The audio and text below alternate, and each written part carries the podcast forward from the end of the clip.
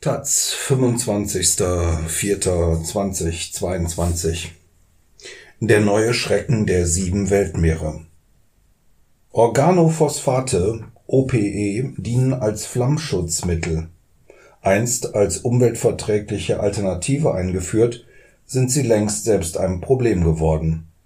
Ein großes haben der Umweltchemiker Xi Yong-hye und sein Team in einer Studie des Helmholtz-Zentrums Geesthacht nachgewiesen. Längst finden sich die O P Es auch im arktischen Ozean. Von Teresa Wolny. Die Klimakrise ist in aller Munde. Auch die Krise der Biodiversität ist relativ bekannt. Anders ist es mit der chemischen Verschmutzung, obwohl auch diese Krise durchaus dramatische Schlagzeilen erlauben würde. Etwa die, dass die planetare Belastungsgrenze für Schadstoffe eigentlich schon überschritten ist.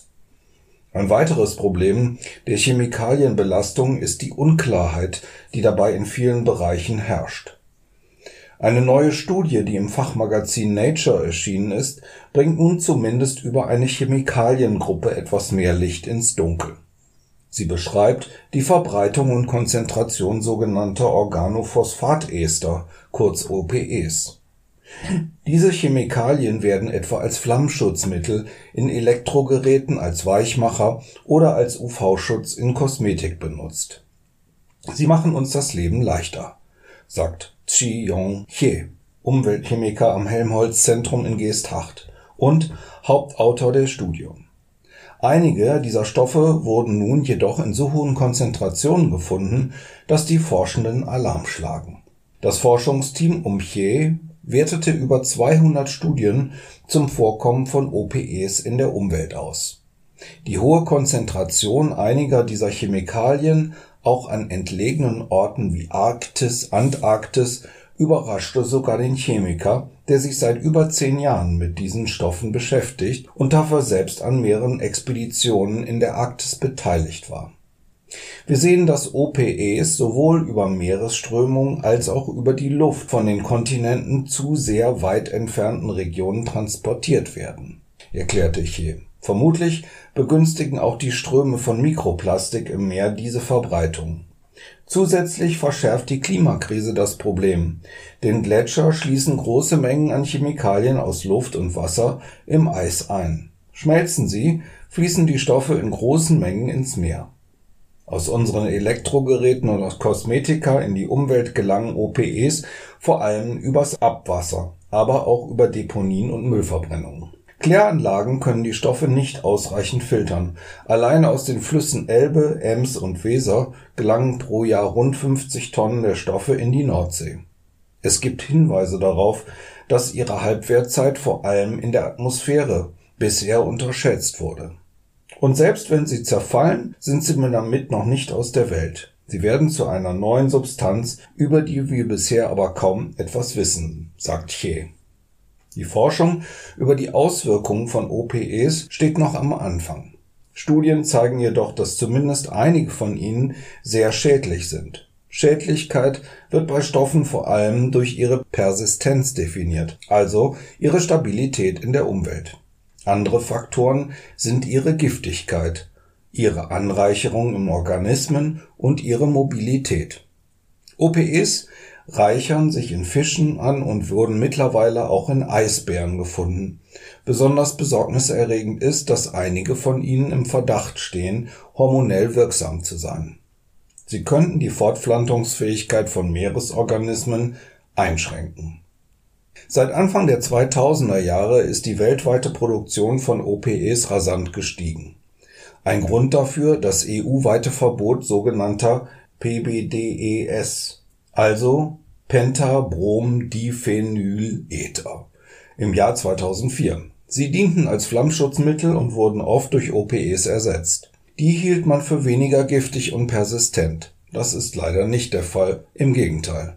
Eine Studie von zweitausendneunzehn zeigt, dass O P Es nicht nur ähnlich schädlich sind, sondern ihre Konzentration bereits heute um ein Vielfaches höher ist als die der P B D Es je war. Als Regrettable Substitutions bezeichnet man diese Vorgänge, bei denen ein schädlicher Stoff durch einen anderen ersetzt wird, der sich als ebenso problematisch erweist. Die Forschenden fordern deshalb dringend Regulierung. Wir werden die internationalen Organisationen wahrscheinlich nicht zu einem Produktionsstopp bewegen können, aber wir könnten mit unseren Forschungen Aufmerksamkeit auf das Thema lenken, sagt Xie. Einzelne Stoffe der Gruppe sind innerhalb der E U zumindest in Kinderspielzeug verboten. Industriechemikalien wie O P Es werden in Europa durch die sogenannte REACH-Konvention reguliert. Die Forschenden um Xie fordern jedoch gleich eine Aufnahme in, der List, in die Liste der Stockholmer Konvention.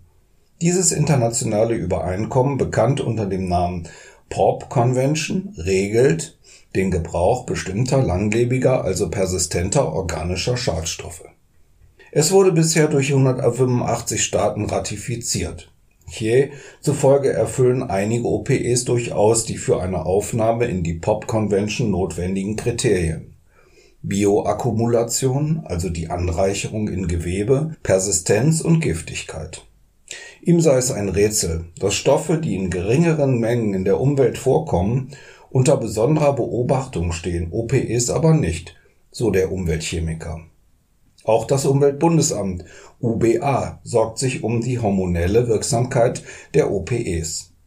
Sollte sich dieser Verdacht bestätigen, braucht es entsprechende Regulierungsmaßnahmen, um die Umwelteinträge so weit wie möglich zu reduzieren, sagt Jürgen Arning, Chemiker am U B A. Arning sieht einen Zielkonflikt zwischen technischer Funktion und möglichst guten Umwelteigenschaften von als Flammschutzmittel eingesetzten Chemikalien generell. Denn in diesen seien gerade aufgrund ihrer Funktion die chemischen Bindungen besonders stark und können damit häufig nur schwer in der Umwelt abgebaut werden.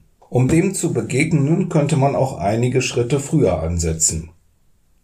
Jana Kuhlmann vom B U N D ist Chemikerin und verweist auf die Problematik der immer kurzlebigeren Elektrogeräte. Auch über den Gebrauch von chemischen Flammschutzmitteln generell lässt sich laut Kuhlmann diskutieren. Das ist eigentlich Stoff für eine gesellschaftliche Diskussion, welche Risiken wir an welcher Stelle eingehen möchten. Die Autorinnen einer Studie zu O P Es beschreiben einen Weg, den Gebrauch dieser Mittel in Alltagsgeräten zu reduzieren. Wird die Energieversorgung, etwa beim Fernseher, aus dem Gerät ausgelagert, könnte das Plastik des Fernsehers mit, mit weniger Flammschutzmitteln behandelt werden. Die unterschätzte Lebensdauer und die große Verbreitung von O P Es zeigen die globale Dimension der Krise. Auch der B U N D fordert daher, Stoffpolitik stärker auf die globale Ebene zu heben und plädiert für ein internationales Gremium, ähnlich dem Weltklimarat I P C C, zur Regulierung von Chemikalien und zur Förderung einer nachhaltigen Stoffpolitik. Dazu gehört, laut Kuhlmann auch, die Vielfalt von Chemikalien drastisch zu verringern. Das Thema chemische Verschmutzung als Teil der Ressourcenkrise gehört auf die gleiche Ebene wie die Diskussion zum Klima und zur Biodiversität, sagt sie. Denn diese drei Krisen bedingen sich gegenseitig.